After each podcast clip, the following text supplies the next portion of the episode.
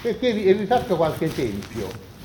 Eh, a Roma, il, sapete c'era stata l'unità d'Italia e la conquista di Roma nel 1870, il che ha provocato una grandissima espansione edilizia, perché siccome a Roma si, eh, si installa il governo e ci sono gli impiegati pubblici, e Roma diventa la capitale d'Italia, allora mentre Roma era una città piuttosto piccola, fino al 1870, eh, incomincia una grande speculazione edilizia, che è la prima grande speculazione edilizia di questa città, che viene fatta costruendo tutti quei quartieri eh, che circondano il centro storico, che oggi noi consideriamo centro storico, ma sono eh, edifici costruiti alla fine dell'Ottocento. Per farvi un esempio, Via Nazionale, eh, Piazza Vittorio, eh, e poi un po' più tardi all'inizio del Novecento la zona di Piazza Cavour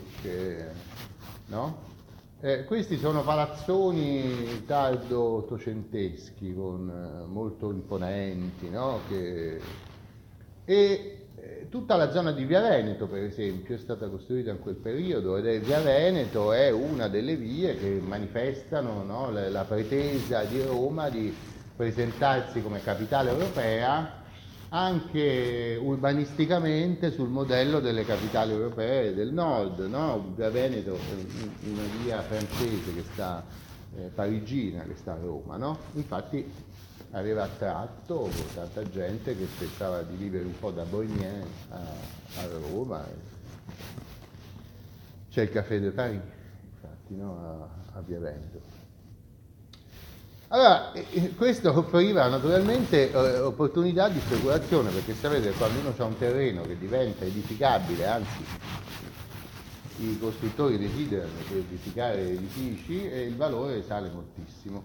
E questo ha fatto sì che moltissimi orti o parchi che erano proprietà di nobili romani sono stati tutti costruiti nel 1885 il principe borghese, che già aveva edificato tanti pezzi delle sue proprietà, voleva chiudere la sua villa, perché aveva una villa, avendo un meraviglioso palazzo, piazza Fontanella Borghese, che forse lo conoscete, enorme, però l'estate si spostava e andava in villeggiatura nella villa che è la famosa villa borghese. No? E, e, allora aveva chiuso i cancelli e voleva vendere il terreno per farci costruire palazzoni come quelli di Via Veneto, no? subito fuori dalle mura. E lì eh, il comune di Roma gli fa causa e dice no, tu hai sempre eh, concesso ai cittadini di Roma di poter passeggiare nella tua villa, di poterci venire per ricrearsi. Che hai ritenuto soltanto il tuo palazzo, un giardino del tuo palazzo, ma la villa fin dal 600 quando era stata fatta è stata sempre aperta ai romani, che è un tipico atto di munificenza mecenatistica dei grandi nobili che, europei, non soltanto italiani.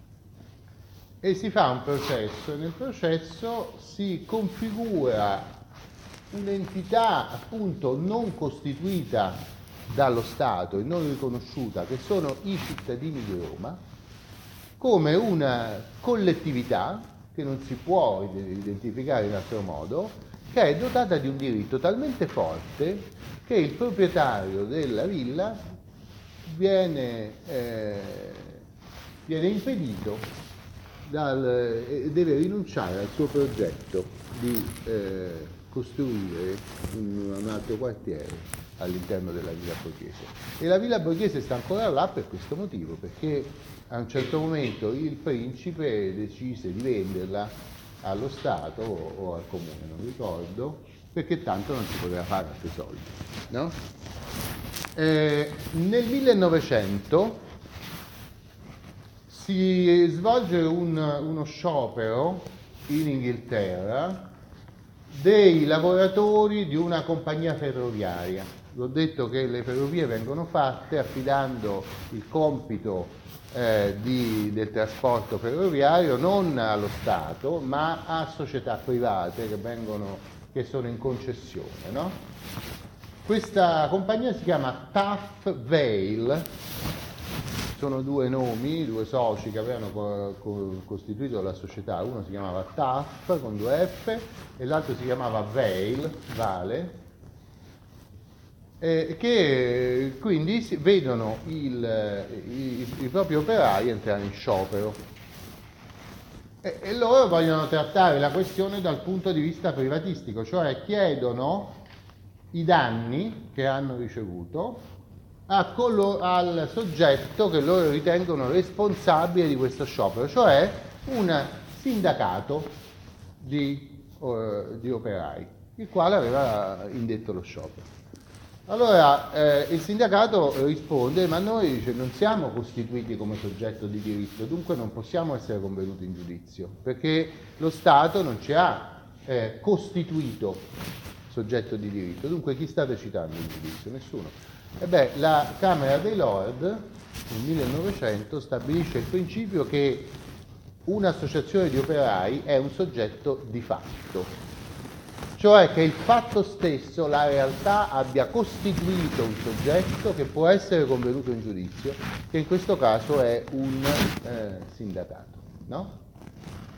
Allora vedete cosa sta succedendo? A metà dell'Ottocento succede un'altra cosa in Germania, eh, a Francoforte un ricco eh, banchiere che si chiamava Stedel, aveva fatto una grande raccolta di quadri e nel suo testamento dispone che questa raccolta di quadri possa, debba essere costituita in fondazione e come fondazione debba, con tutti i beni che lui li lascia, debba costituire, insomma, costruire un museo al servizio della popolazione di Francoforte. E il punto è, ma Può qualcuno lasciare in eredità qualcosa a un soggetto che non esiste ancora? No? Può il potere del privato costituire un soggetto e poi conferire dei beni a questo soggetto?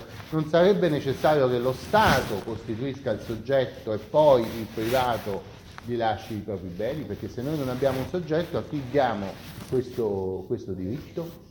No?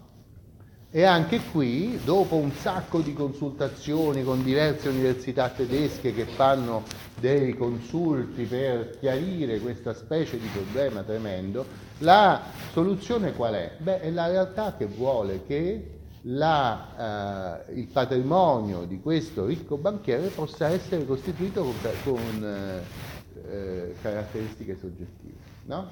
Allora, quello che vediamo in Europa vi ho fatto tre casi, Italia, Inghilterra eh, e Germania, è che la dottrina aveva sulla spinta di Otto von Gierke, che viene recepita un po' dappertutto, eh, perché Otto von Gierke è in contatto epistolare con Saleir, Maitland è appassionato di Otto von Gierke, no? Eh, sulla spinta cioè di questa lettura storica, perché il lavoro di, di Kirk è un lavoro storico, no? Della... Che cosa fa?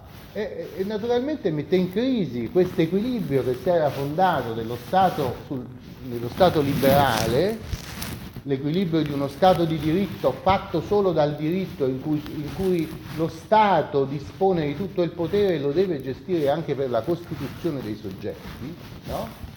E invece dice no, lo Stato è soltanto un coordinatore di forze che esistono perché è la realtà che le ha costituite. No? Ci siamo capiti? Eh? E allora però questo fatto mette ovviamente un sacco di, costituisce un sacco di problemi per il giurista perché un giurista che avrebbe voluto limitarsi, come nel sogno di Napoleone, a leggere il codice e ad applicarlo, eh, con un giudice il quale non faceva altro che automaticamente applicare la norma nei casi che si presentano, no?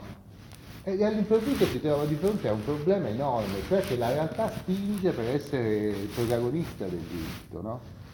la realtà non vuole farsi costringere dalle regole stabilite razionalmente, il, eh, l'utopia illuminista di una razionalità che può regolare il mondo, no? E no, il mondo si ribella a questa, a, a questa regolazione razionale, no? vuole entrare nel, nel sistema. No?